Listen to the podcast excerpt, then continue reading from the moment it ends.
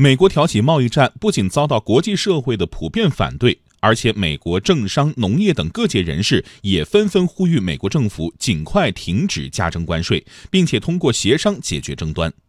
在这样的背景下，美国第二大私企能源巨头科克公司最近赞助拍摄了一段广告，名字叫做“要贸易不要补贴”，公开批评美国政府的贸易政策。详细内容来听央视的报道。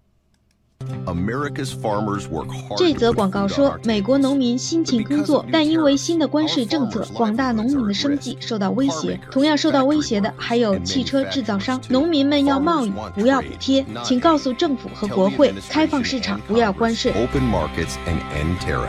除了投资拍广告斥责美国政府挑起的贸易战令美国农民利益受损外，科克工业公司董事会主席、共和党政治活动的大金主查尔斯·科克二十九号还表示，任何层面的贸易保护主义都是有害的。如果美国封闭自己，后果将是灾难性的。科克名下政治团体科克网络是共和党竞选政治活动的主要支持者和赞助者之一，但近来他们对美国政府的贸易政策越发不满。今年六月，科克网络支持的政治游说组织曾发起一项耗资数百万美元、将持续多年的反对美国政府对进口产品加征关税的游说行动。科克暗示，鉴于美国政府的贸易保护主义政策，他不排除转而支持拥护自由市场理念的民主党。分析人士认为，鉴于科克家族在美国政商界的地位，科克兄弟对美国政府和共和党态度的巨大转变，可能会给共和党的其他金主和支持者带来连锁反应。